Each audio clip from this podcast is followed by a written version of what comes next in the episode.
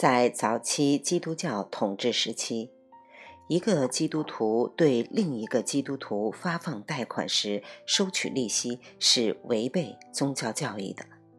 直到后来的宗教改革时期，才有了一场类似于我们称之为思想解放的运动，承认了收取其他教友利息的基督徒的道德纯洁性，并批准了其发放贷款的合法性。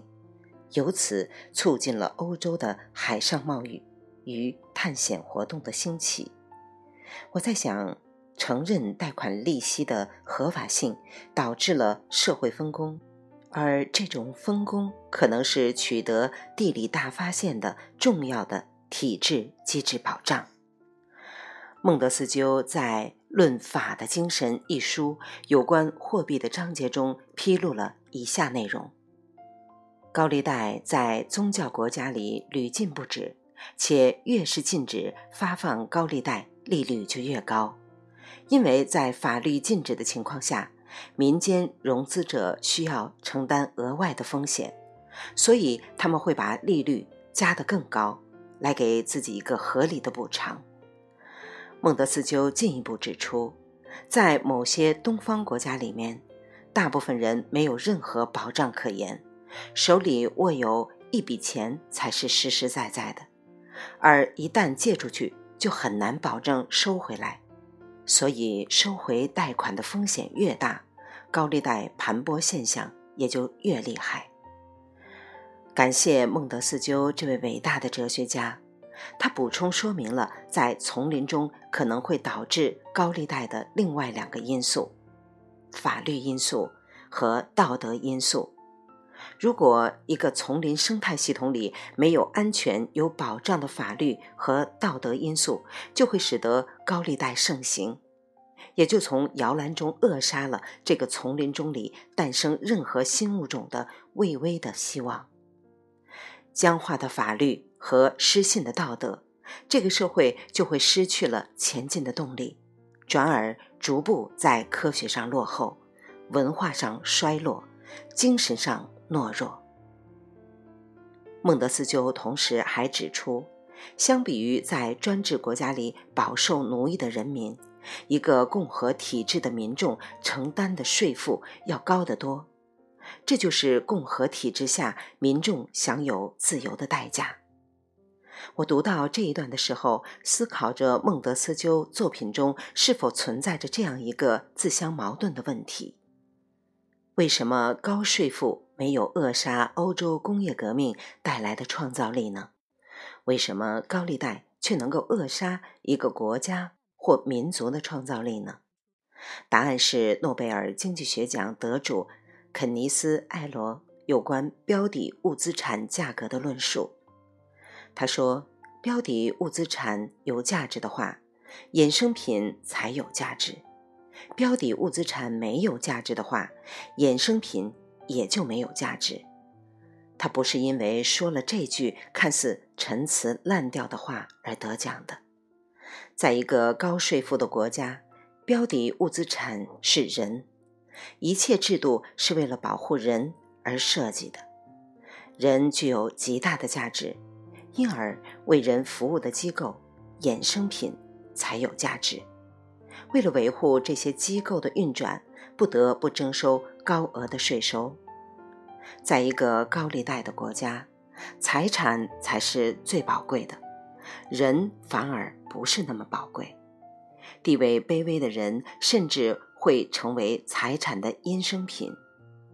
一句话，在保护人的制度下，才有人的进步；在保护财产的制度下，只有财产的增值，而没有人的进步。前者进行投资活动，后者从事投机买卖。最后，我在想这样一个问题：孟德斯鸠的年代尚无世界贸易体系，那是一个封建领主各自割据狭小地盘，互相收取过路费的欧洲。如果不是那些昂贵的过路费的话，也许不会导致商品价格那么高，而航海时代也许就此到来。因为海上贸易是绕过教会和贵族盘剥过路费的唯一途径。我又很难把握那个时代的欧洲水手出发时的复杂心情。他一定有战胜风浪和海盗的勇气，他也一定明白此去经年不知归期。他一定是被那些封建领主逼得走上甲板而远走天涯的。由此看来，用人们面对不确定性世界的反应能力和激烈程度来排序的话，应该有四种方式：垄断、投资、投机和冒险。回顾历史，要不是当年那些欧洲封建领主的憨蛮垄断，也许历史上就没有大航海时代的冒险传奇。在我看来，既得利益集团的垄断和新兴阶层的冒险共生，融资套利者的投机和企业经营者的投资并存。这两对辩证的共生关系，反映了两种截然不同的生态系统：一种生态是稳定而繁荣的，另外一种生态系统看似平静。却隐藏压抑的痛苦，并酝酿着突发事件。如果我们不能遏制利益集团的垄断地位的话，就等于变相的鼓励一部分人去冒险。我们国内舆论长期宣传说，中国资本市场的投机氛围很浓厚。我看这其实不是投机行为，投机是不掌握应对不确定性能力者的理智选择。而我国股市上那些年曾经发生过的疯狂事件，只能看成是一种冒险。相应的，我认为导致被这些媒体贴上投机标签的冒险行为的根本原因，还在于那个和冒险相互共生的垄断体系。垄断者具有先天的优势，他面对不确定性事件，并不需要担惊受怕。而只需要继续收取保护费和过路费就行了。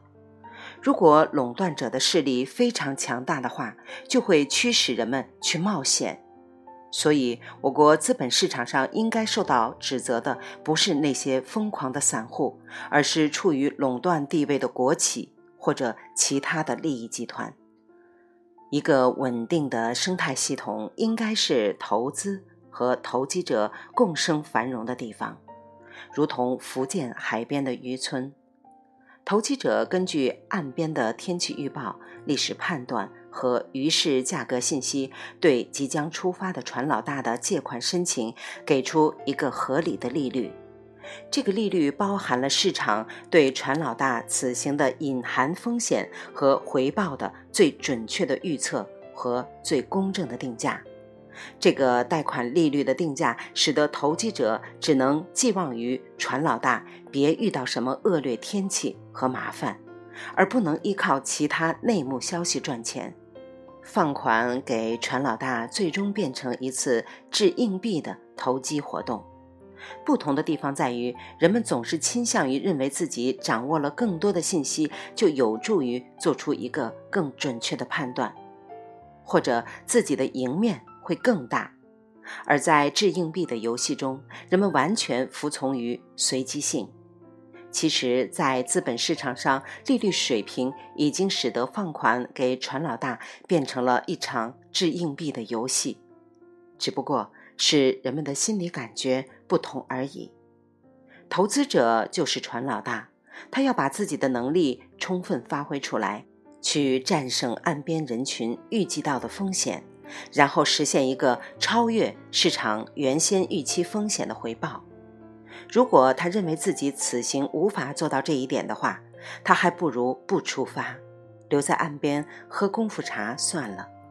他告别亲友的时候，心里已经有了战胜风浪、找到鱼群的路线图。他自信有能力取得比人工渔场更有竞争力的回报。为此，他会雇佣最好的机械师。水手和船工一起去拜妈祖求平安。论捕鱼，他们这支队伍都比岸上的其他人能干。在这个生态系统中，投机提供了进化的机制，筛选出了那些有能力的渔夫；而投资则提供了进化的动力，让各方面技能得到提升和发展，使得这个物种能和其他新物种竞争。使得捕鱼这个古老的行业能够和新兴的人工养鱼业竞争。未完待续，来自清婴儿语子青分享，欢迎订阅收听。